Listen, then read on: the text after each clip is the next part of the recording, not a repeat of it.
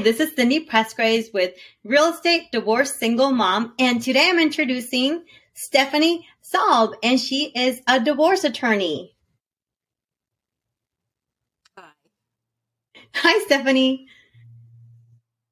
Yes, So- I've been a divorce attorney for 28 years, just about uh, in October, and I have several areas that I practice in. Uh, uh, civil litigation being the main one. I do some criminal litigation, but uh, the majority of my practice is domestic relations and family law litigation. Which one is your favorite one um, out of all of them?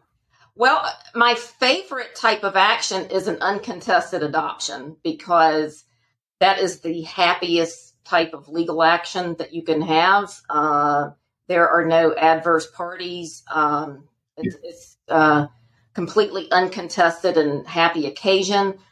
Uh, unfortunately, that is pretty rare to have uncontested adoptions. But when you get them, they are very joyful and just the happiest kind of work.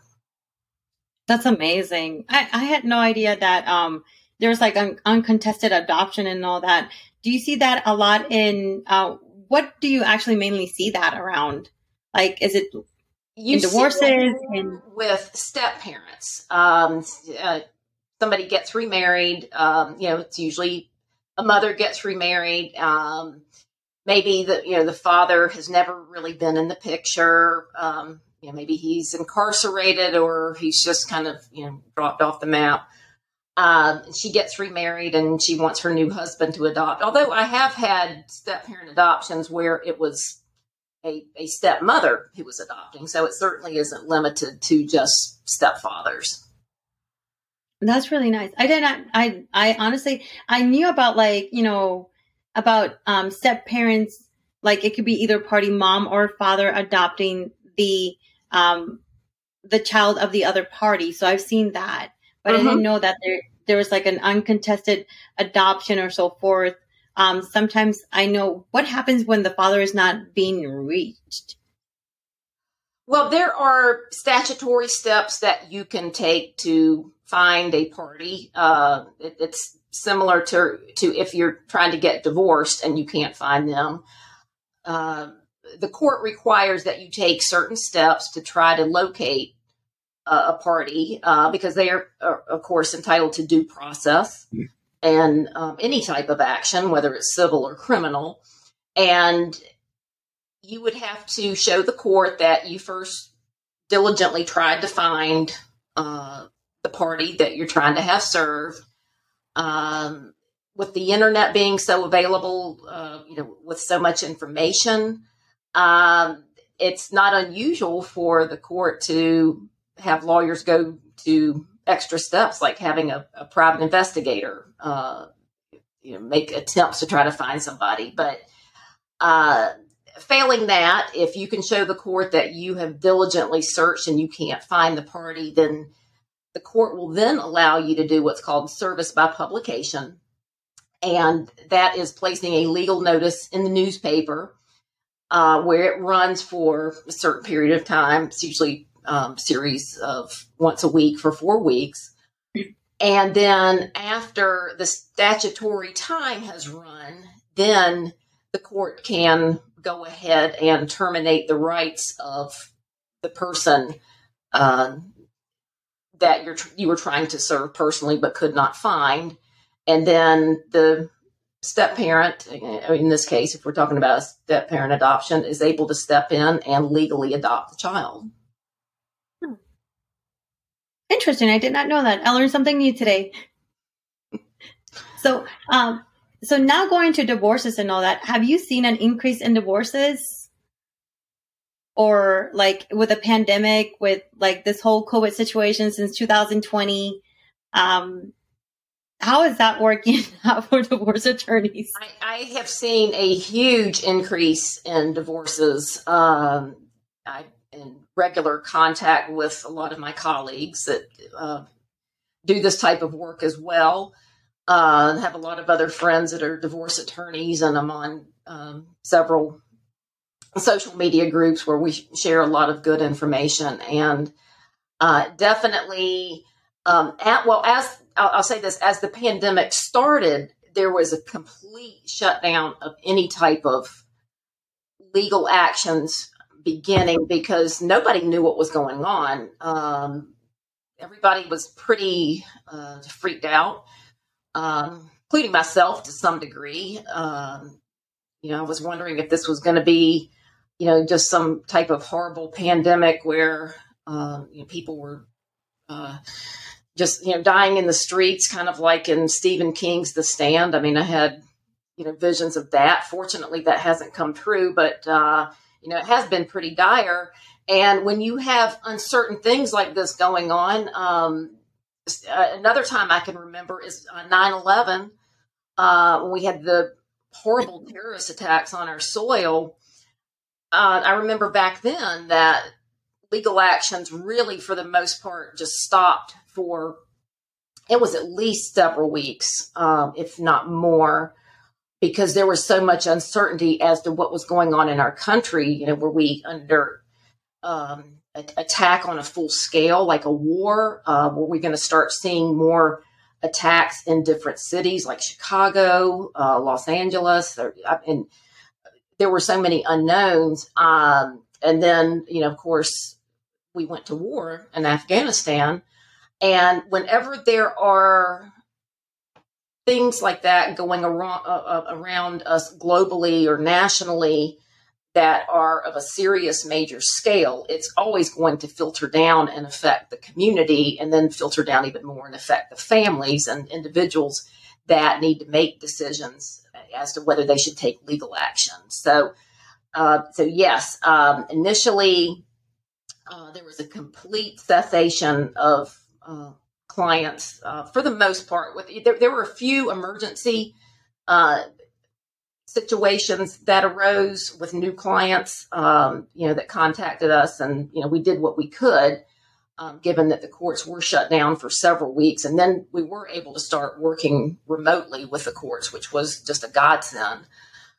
Um, but uh, after uh, Governor Kemp opened things back up in June of 2020, that did start the floodgates slowly and then increasingly uh, crashing open with new business. Um, and there were, I think, a lot of reasons for that. Um, there, there are a lot of jokes that have gone around the internet and you know other different places about uh, being locked down with your spouse and you know how that's cruel and unusual punishment and uh, you know things like that. But you know all kidding aside if you are already on shaky ground in your marriage already having problems and then you have the stress of a quarantine then that is going to cause you to want to go ahead and follow through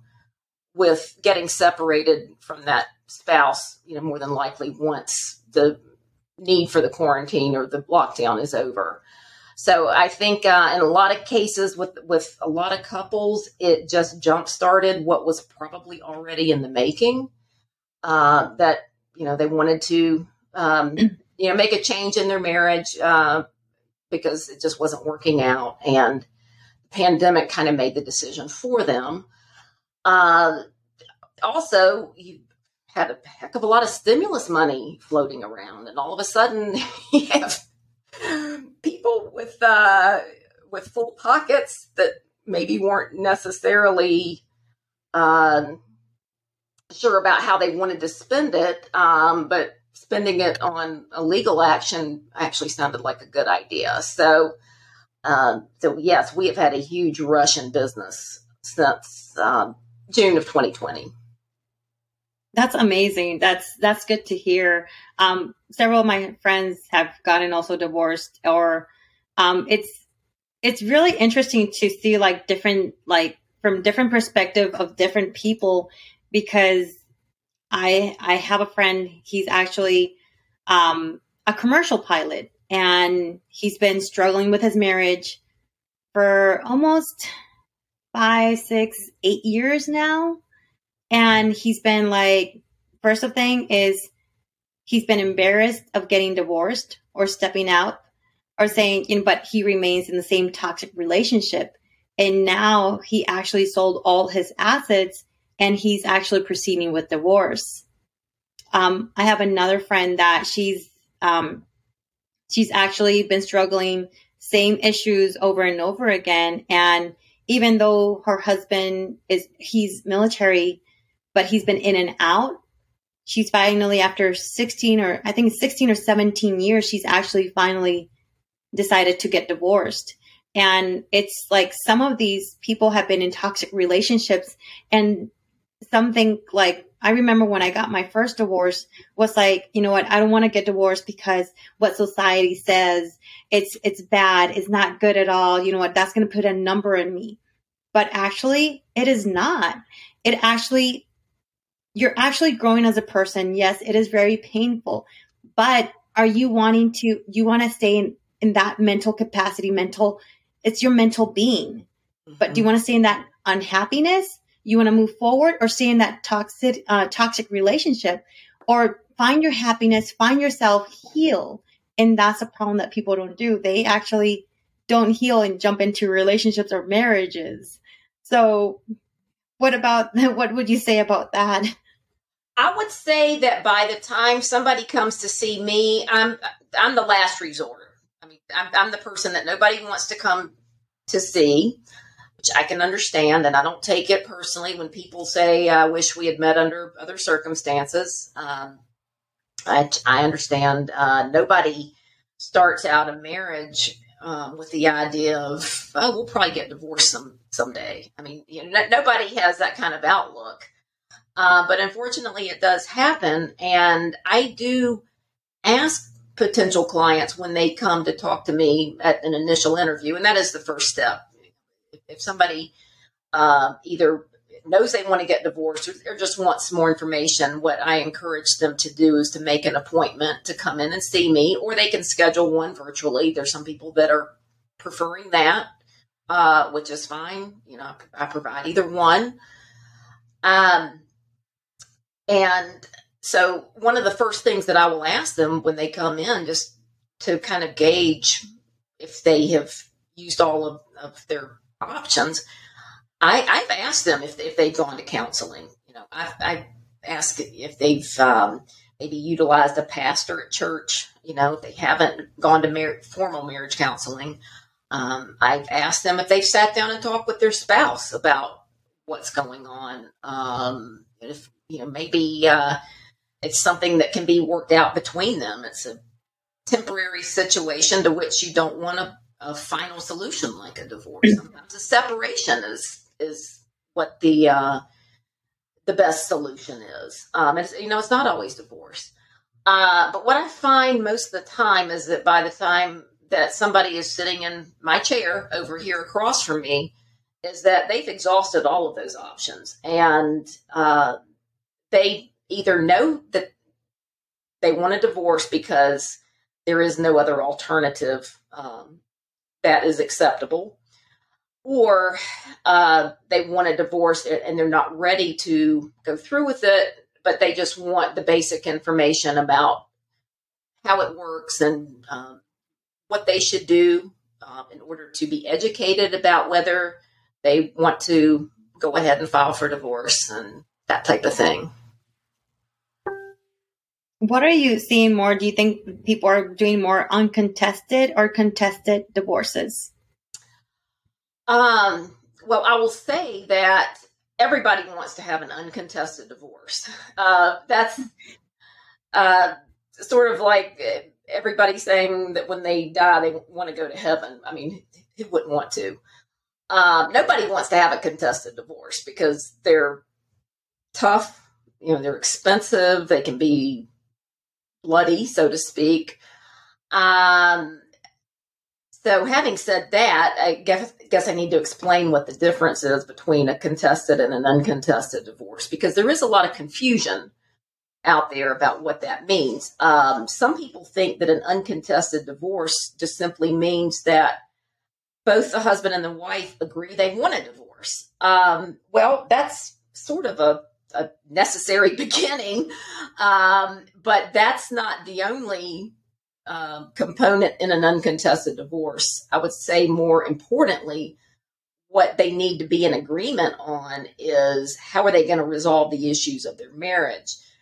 And that's important for two reasons. First of all, they're going to have to address these issues one way or the other.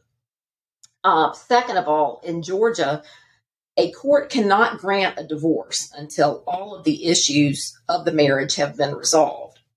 And that takes place either by complete settlement um, by the parties, uh, entering into a settlement agreement that resolves all the issues, or it occurs after the parties have been through a bench trial, which is where a judge decides all of the issues, uh, or uh, you can opt for a jury trial. There are certain issues that can be decided by a jury. Uh, in Georgia, we're one of two states that allows a, a, a jury trial for a divorce, Texas being the other.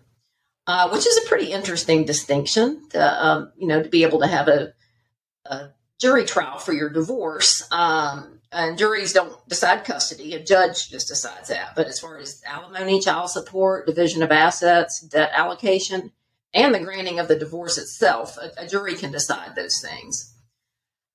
So, what folks need to do first is decide uh, well, uh, do I have an uncontested divorce or do I have a contested divorce? And so, with an uncontested divorce, um, the spouses would need to be in agreement on all the issues that relate to the marriage, which would be uh, custody and visitation if there's minor children, um, child support, division of assets. And, and, when I say assets, that's everything from tangible things like cars and boats and uh, campers and gun collections, you know, personal property to securities, um, such as 401ks, um, money market accounts, bank accounts, uh, stocks, uh, things that people don't always think about right away when they think about getting divorced. Um, houses, you know, property, uh, equity in the houses. Uh, that's under the umbrella of um, assets. Uh, then the fourth area is debt allocation. Uh, a lot of times you're going to have consumer debt in a marriage or unpaid taxes. Um, there's got to be a way to figure out how that's going to be paid. Uh, and then finally, alimony is a fifth possible issue, uh, which is the maintenance of a spouse. Uh, don't see it as much these days as you have in the past, um, but it is still an option for some people. And I mean, everybody has the right to ask for it. Doesn't mean it's going to be granted, but um, courts do award alimony, you know, in certain situations. And uh, those are the five main areas. Now, there are some other, what I call sub issues like health insurance, um, things like that. Um, but the five major areas that I just mentioned are the ones that people would need to be in agreement on in order to have an uncontested divorce. And if they could not reach an agreement on one or more of those issues, then they would need to have either a court decided or a jury. Um, in you know extreme cases, it doesn't happen too often that you have a jury, but it does sometimes. Uh, what I see happening most often in contested actions, which is you know where a divorce will start out contested, uh, which means one side is going to file for divorce as the plaintiff and the other side is served with the action, and that party has 30 days to file an answer, which usually they do, and they often will file a counterclaim for a divorce. And so at that point, it's fully contested and it's being litigated in the courts.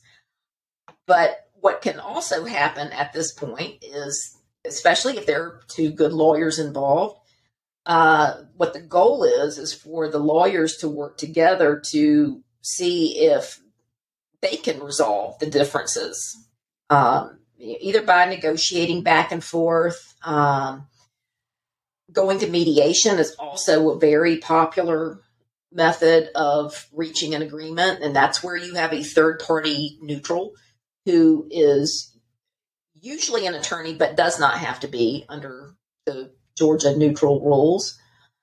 And then if they're able to reach an agreement, then that's great because the case started out contested, but it wound up uncontested after the efforts of the attorneys. That's really interesting. I mean, it's it's interesting because a lot of people think, no, you know what, um, that it's really really complicated to get divorced, and in some situations, yes, depending. Um, I've also seen like if there's like a lot of assets involved, that's like, oh gosh, um, it, it's it's insane. But I mean, sometimes either party just goes ahead and just gives it up, or depends. You know, it just takes all the losses and just walks away, and some others. Um, might be in a divorce for over 10 years? Well, I've never had a divorce that's lasted 10 years. Fortunately, I've had some that have definitely felt like they were lasting for 10 years. Um, and for my clients, I'm sure it felt like they it was probably 50 times longer than 10 years. Uh, but I would say that it, it's not unusual to have a contested divorce that lasts about a year. And I tell people that when you know they're asking, well, how long does it take? And and there are so many factors that are involved. It is really hard to say, but that's not an unusual ballpark because we have a six month period of discovery under our superior court rules where we can ask for information from the other side about finances, custody, you know, things like that. Um, information that we need in order to evaluate a case and uh, decide what is the best way to proceed after we know what's in the marital estate and we know what each party wants. And you can uh, at that point then evaluate it for settlement. And then if settlement is not possible then you prepare it for trial. Interesting that that's that's good to know. And then what areas do you cover? Like, do you only are you only licensed in the state of Georgia for divorces? Um, currently, or, I am licensed in the state of Georgia. Um, my husband and I own a home in Minnesota. And we're part time residents there. I keep starting to fill out my bar application for Minnesota, and I just keep getting interrupted because uh, things are so busy here. But now that we're empty nesters, I think maybe I'll have some time to well uh, finish applying to the Minnesota bar.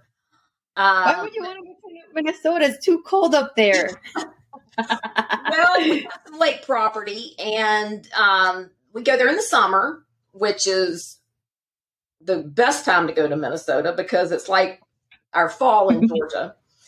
And going, you know, for maybe one or two snows a year is is okay, but living there full time, no. I'm, I'm a Southern girl. No, I definitely agree. I used to live in North Dakota for 10 years and I'm like, no, I will not go back there. I refuse. Those uh incredible nine months of winter, I'm I'm okay with Georgia. I like Georgia. I'll I'll take the the warm weather, 90 degrees all day long. Well, it's hard to find a better place to live in the South. And I know I'm biased because I've lived here all my life. I'm you know, born and bred in um, Charlotte, North Carolina. Um, I went to law school in Alabama, and then I've, I've, been a resident of Georgia since 1993. And it's easy to see why everybody wants to move to the South from all corners of the earth, and you know, of course, many places and and our country, you know, come here because uh, it is just such a great place to live. Definitely. I mean, I never saw myself growing. I mean, well, moving to Georgia, I, I, I was born in Texas. I lived in Alabama. I lived in California. I lived in Puerto Rico. I lived in South America. I lived in North Dakota. Now I'm basically, I'm staying here in Georgia forever. Knocking on wood. That's my plan. Well, but I mean, that's my plan too. I'm uh, maybe a part-time resident of Minnesota, but uh, Georgia's where my heart is and my body is the majority of the time. But now a question: So, are are Minnesota rules like like when it comes to law, is it different? Well, that's a good question because every state has different laws. Um, I had mentioned earlier that in Georgia, the court will not grant a divorce until all the issues of the marriage have been resolved. And that's something that is unique to Georgia and probably some other states. But um, I believe in North Carolina, you can get divorced first and then work out all the issues or litigate all the other issues later, which hasn't really made sense to me because that doesn't give people a real incentive to get it done and resolve these issues. If, if they're divorced and then, you know, you can put things on hold for an extended period of time. I, I like the way Georgia does it because it it really forces people to focus on resolving the issues, hopefully by agreement. But if not, they utilize the court system to do that, and then then they're granted their divorce once all the issues have been resolved. And the laws are very different from state to state.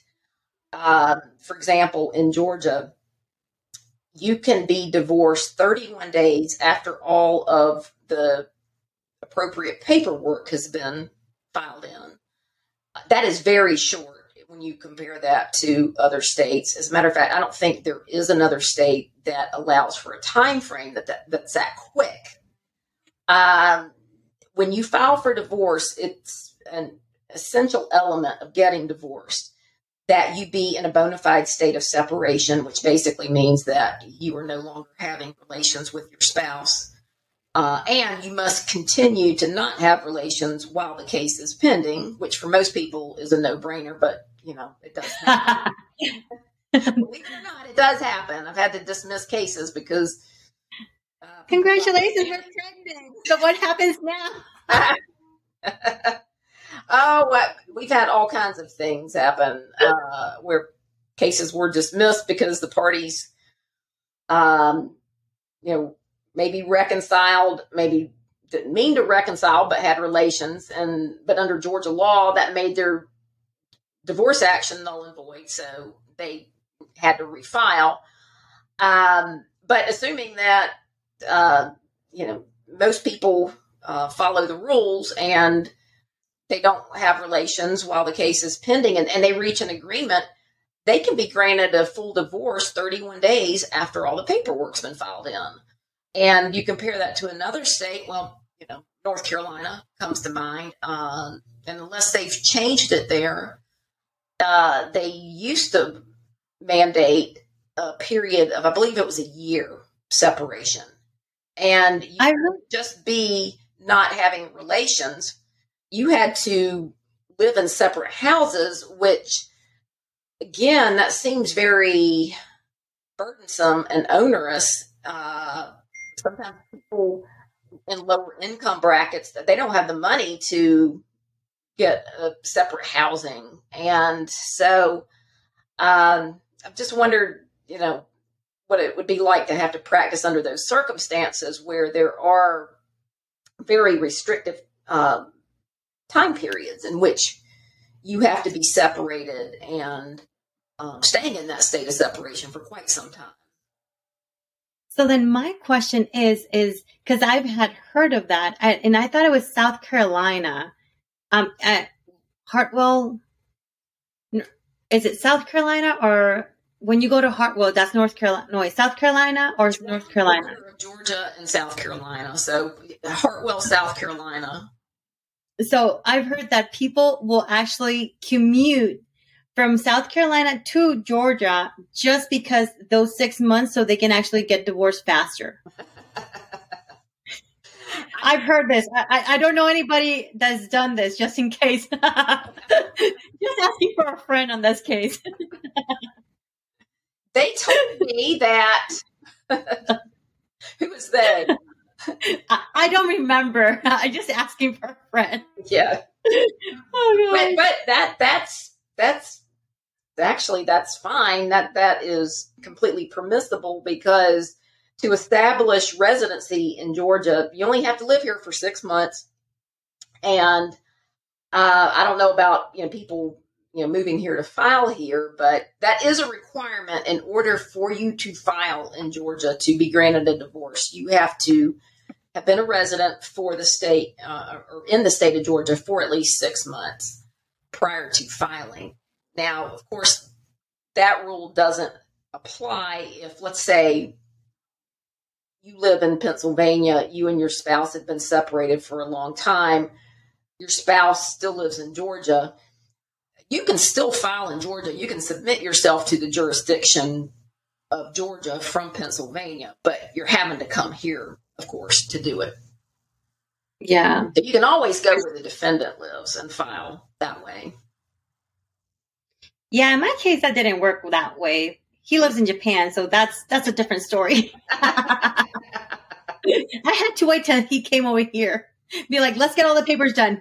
We're done. Hey, that works too. It depends on. So, have you worked with any military cases and all that, like spouses that you know they're overseas in a different state or so forth, or? I have had some military cases. Um, I, I, as a matter of fact, I just did a military case. Um, the parties were not married, uh, but there was a child as a result of their relationship. And of course, you know, cases like that, there are legal obligations and rights that people have when they have children together, even if, even if they're not married. And so we did a legitimation and visitation order for the father who was stationed uh, outside of Georgia. And, you know, the courts ordered child support and, you know, that type of thing.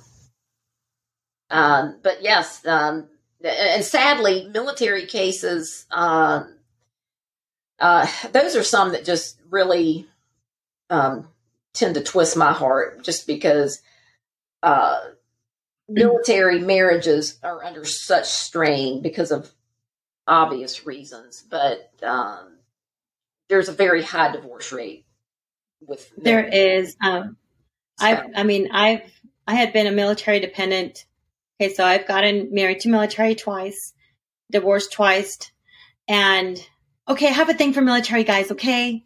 So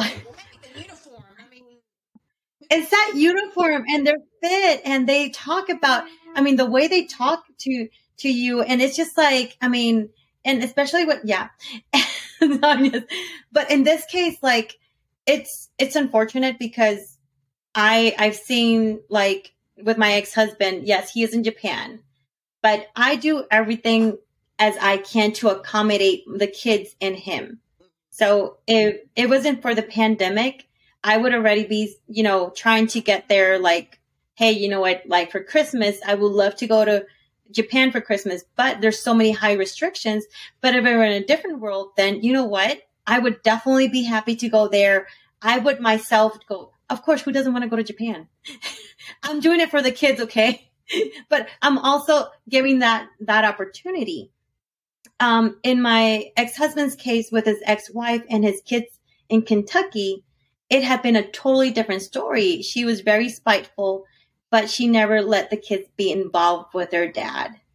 That's so unfortunate. I mean, it's it's unfortunate and it's insane, but I wish like a lot of parents, divorced parents, would just co-parent and understand instead of being uh, spiteful. Think about the kids and how important that is for their development. And it's emotional mental um, it's it's all of those little things that when they grow up it's the relationship they're going to be building and going to be having as a family a future family for them. But a lot of people don't think about that. Right. Right. Um, I've, I've heard so much good advice over the years from divorce court judges um, sometimes people take it sometimes they don't uh, but I've heard the phrase try to love your children more than you hate your ex spouse, uh, which is, of course, very good advice. Um, uh, I've heard I heard one judge say, when you criticize the father of your children or the mother of your children, what your child he- hears is you're criticizing one half of me because your child is 50% you and 50% the other parent. and that, that's true. Uh, that that's good advice. And the uh, the superior courts in Georgia, which uh, include all of the counties um, of Georgia, uh, can't speak for like some of the rural counties, but I imagine it's uh, more than likely true for them. But the vast majority of the counties in Georgia will require a divorcing parent seminar before they will grant a divorce if, if the people still have minor children. And in the seminar, they, they tell you things that most of us know you don't do. Like you don't badmouth your spouse in front of your kids, and you don't talk about things like child support to your kids. things that just uh, that all of us know, or you know, all of us should know, burden children and just take away unnecessarily from their childhood and uh, just give them loads that, that they shouldn't have to carry. And, you know, really giving the benefit of the doubt. I think most people do know that, you know, deep down. Um, when you're in a divorce, a lot of times you're not at your best. Uh, you are going through a tremendous amount of pain, anger, uh, upheaval, embarrassment, grief. I mean, all of the negative emotions that you can think of, a lot of times you're experiencing them all at once. And because people are human, sometimes they will do knuckleheaded things like um, speak ill of, of their spouse to their children or uh, vent about how hard the divorce is to their kids who don't need to be hearing that. But in this seminar, they remind people or in some cases, they educate people for the first time that may not know that this is the kind of thing that, that you don't do. Uh, and they put that at the forefront of everybody's minds that's going through a divorce that, hey, you know, these are the kind of things that you should do to successfully co parent. These are the kind of things you don't do. And I, I, I've never been through the class myself. But I've had clients tell me that it, it is helpful just to have a, um, an educator just reminding them of these things. And in some cases, they've said it's made a difference with their spouse, you know, when their spouse is hearing about these do's and don'ts for parents. And especially, I've been personally through a class and it does say about like, think about your son, think about your kids, and think about the words that you say. Those are really, really important. And sometimes people don't do that. It all depends on, on the circumstances and all that too. But in this case, uh, I mean, yeah, you know what? Sometimes I do want to strangle my ex-husband, but I mean, there's nothing I can do. He's still, he's going to be there for, for the rest of my life. But it's most likely being as most as successfully as I can co-parent. So it's, uh, it's interesting, but I think people are starting, okay, so I'm going to bring out TikTok. There's the the moms of Tampa. They are um, so it's a divorced couple that they co-parent and they're all friends. So the ex-husband remarried. So the the ex-spouse is best friends with the new wife. And they they have they co-parent and it's good because now that's actually building into society and it's actually keeping you that mentality about like, oh no, why are you talking to the ex? You shouldn't be friends with the ex. Why are you communicating with her? No. And it's actually opening a new, I would say back then it was a taboo of why should you even have a relationship with the hus- the ex-spouse husband or wait, the spouse of the ex-husband. Why are you even integrating in that? but now slowly. And I think that's going to be happening more often, especially as it's more integrated because I've actually been seeing it. Okay, I'm bringing up TikTok again and a lot of other people in TikTok. so yeah, my source of re- reference, TikTok. but people are encouraging that because that actually helps, especially creating that bond, that co-parenting. And actually it helps a lot the kids. I've heard of that as well, and um, I've had at least. Oh, I'm trying to think. Uh, over the years, I've had probably two or three cases at least, and these are just ones that I knew of, where the the ex spouses and their new partners or their new spouses all went on summer vacation together with the kids. I mean, one big happy family, uh, which is not something you see every day, but that, you know, it's very refreshing when you do see that. And that's, and that's amazing because it's actually, people don't think about the emotional, um, I would say like building an emotional, um, tie, but same time, it's actually build them up in a different way on seeing things differently. And yeah, you know what? Believe me, sometimes people think that divorce is not okay, but you need to find your happiness. And it's okay to, to talk to a divorce lawyer. It's okay to get divorced. And it's, don't feel embarrassed about just saying, Oh, I can't get divorced. Um, look, I'm going to be honest with you. It took my mom almost 35 years, uh, let's say 32 years to get divorced because she had the whole em- embarrassment mentality and what she's going to do. And, you know, I can't move forward without a man or I can't, you know, I can't do it on my own. You can do it on your, your own. There's resources out there. It's just basically getting on your feet is going to be sometimes a little bit hard. But when you put your mind onto it or into it, you're going to be, um, do amazing and it doesn't matter if you're a single parent or not. You can just do it. You got to believe in yourself. And that's why I always encourage divorces. I am pro divorce. I've been through it myself twice. And yeah, you know, the first divorce was, I, I broke down because I was like, I'm getting divorced. I can't believe I'm doing this. This is something that is not accepted by society. How is, you know, I lost a lot of friends in my, in my first divorce, but yeah. Did they people tell me that they don't want to get divorced because they feel like they're losers. And uh, you know this is a failure of such a monumental scale. And you know what i tell them? I said no that doesn't tell me that you're a failure. That tells me you tried to do something right. And i think that's more important. And what i might say to them as well if they have children i'll say well look what you've got from this marriage. I mean, it may not have ended the way you wanted, but you, you have your children, and certainly they're not mistakes. That'll make the person start to really see things in perspective. And that's, and I totally agree with you on that, just because you're right. People do think that it's hard to talk to a lawyer. No, it's not. It's just taking that step if you're in an unhappy, toxic relationship, you feel that things are not going right. I'm not saying, hey, talk to a counselor, seek for help.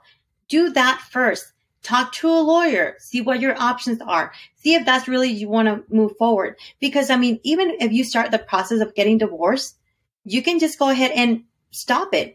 I actually, a couple weeks ago, um, there's this lady, she was married, I think she was married for 15 or 28 years. I know there's a time difference there. And two years later, she's actually dating her ex husband. I've, I've, had that happen in a couple of my cases too. That they and sometimes mm-hmm.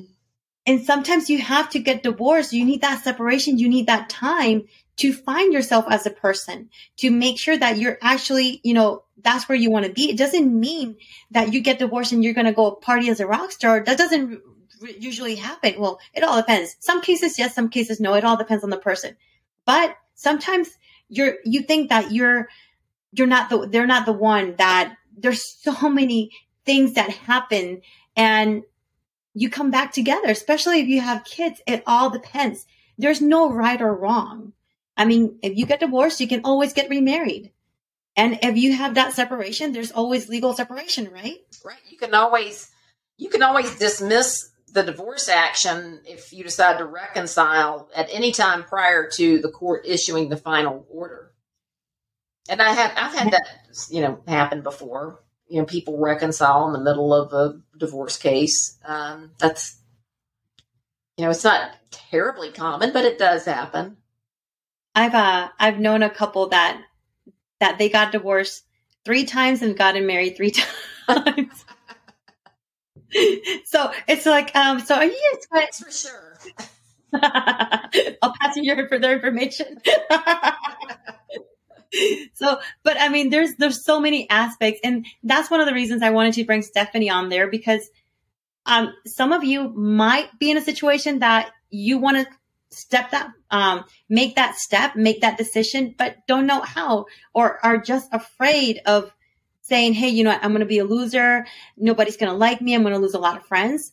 But you know what? If you really lose all those friends, it's going to be for the best because they were in the first place, they were never your friends. So that's okay. It's a new chapter. That's true. So, and, and, and, fortunately, we live in a, a country where people are free to get divorced if they want to. Uh, that's not the case in, in some countries, you know, especially for women. Um, but I, I do want to speak to the stigma that you spoke of surrounding divorce. Um, it's not nearly as bad as it used to be, uh, but it, it, still does remain. And I would say, especially you know, with people of faith, uh, it, it, can be very stigmatizing. Um, you know, especially if you go to a church or maybe a synagogue where they frown on divorce, um, and that can make decisions very hard to make for people that find themselves in unhappy marriages and don't know what to do. But um, if you start thinking, uh, boy, I am just creating this terrible legacy, especially for my kids. You know, I'm going to be a, a divorced mom or a divorced dad, and that's the portrait of failure. And oh, my family's going to be so embarrassed, and you know, my grandmother's just going to be upset. And think about it though if you get divorced and there's going to be a decree that's signed by a judge that's going to declare you divorced, that is not a bad action. That's not a, a, a sorrowful event. This, the unfortunate event is that your marriage died well before divorce attorneys got involved, well before your case was assigned to a judge. When you have a death certificate, and it reflects that there was a person that lived and and was born on this date and died on this date. The death certificate didn't do anything. The, the death certificate isn't bad. It merely reflects that there was an organic event that occurred, which was the death of a human being.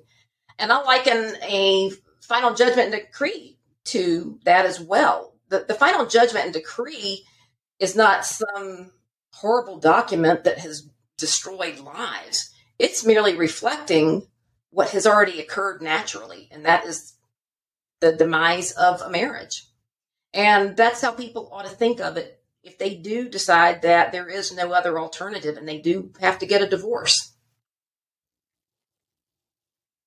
And that's, I mean, and it's, and you know, it's just like you need, if you are in a situation that you think you can't get out, out of it, seek help.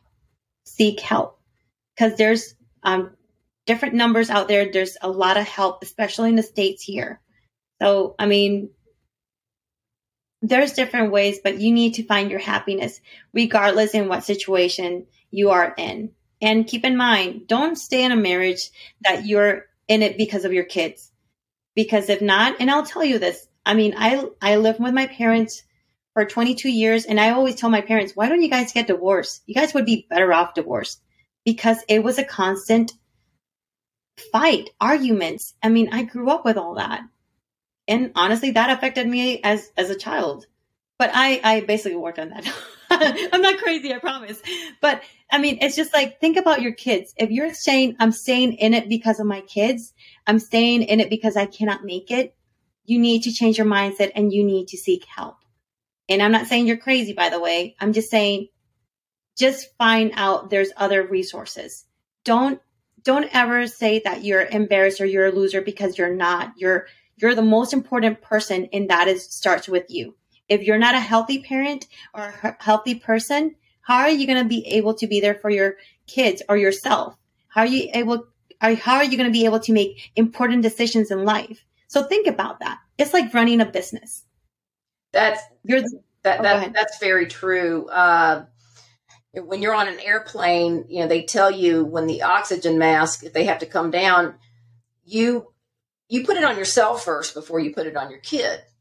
Well, you have to be healthy first before you can help your kids be healthy. And that's not being selfish. That's that's being a good parent. And as far as asking for help, uh, and you know, sometimes people are embarrassed or um, you know, worry about, oh well, gosh, what if somebody finds out that I, you know, saw a counselor or a divorce attorney? Uh, that's what professionals are there for. They're they're there to give you professional advice. You could look on the internet all day long and find a bunch of stuff that more than likely isn't true or it may not apply to your state. Um, it, it definitely uh, there can be uh, half truths and you know, we all know there's a bunch of just flat out lies that you can find on the internet. But if you go to a licensed professional about anything, you know, whether it's uh, for counseling or for divorce attorney or um, for a realtor like you, it's not a real good idea to try to sell your own house. I've seen pitfalls of people trying to do that and having all kinds of negative consequences. So whenever you seek advice from a professional, you're doing yourself a favor. And for military spouses out there too, believe me, there's so many resources out there that are going to be able to help you. I'm going to put this, um, I'll put this on my, on my Facebook page, on YouTube. Feel free to message me. Feel free to comment below.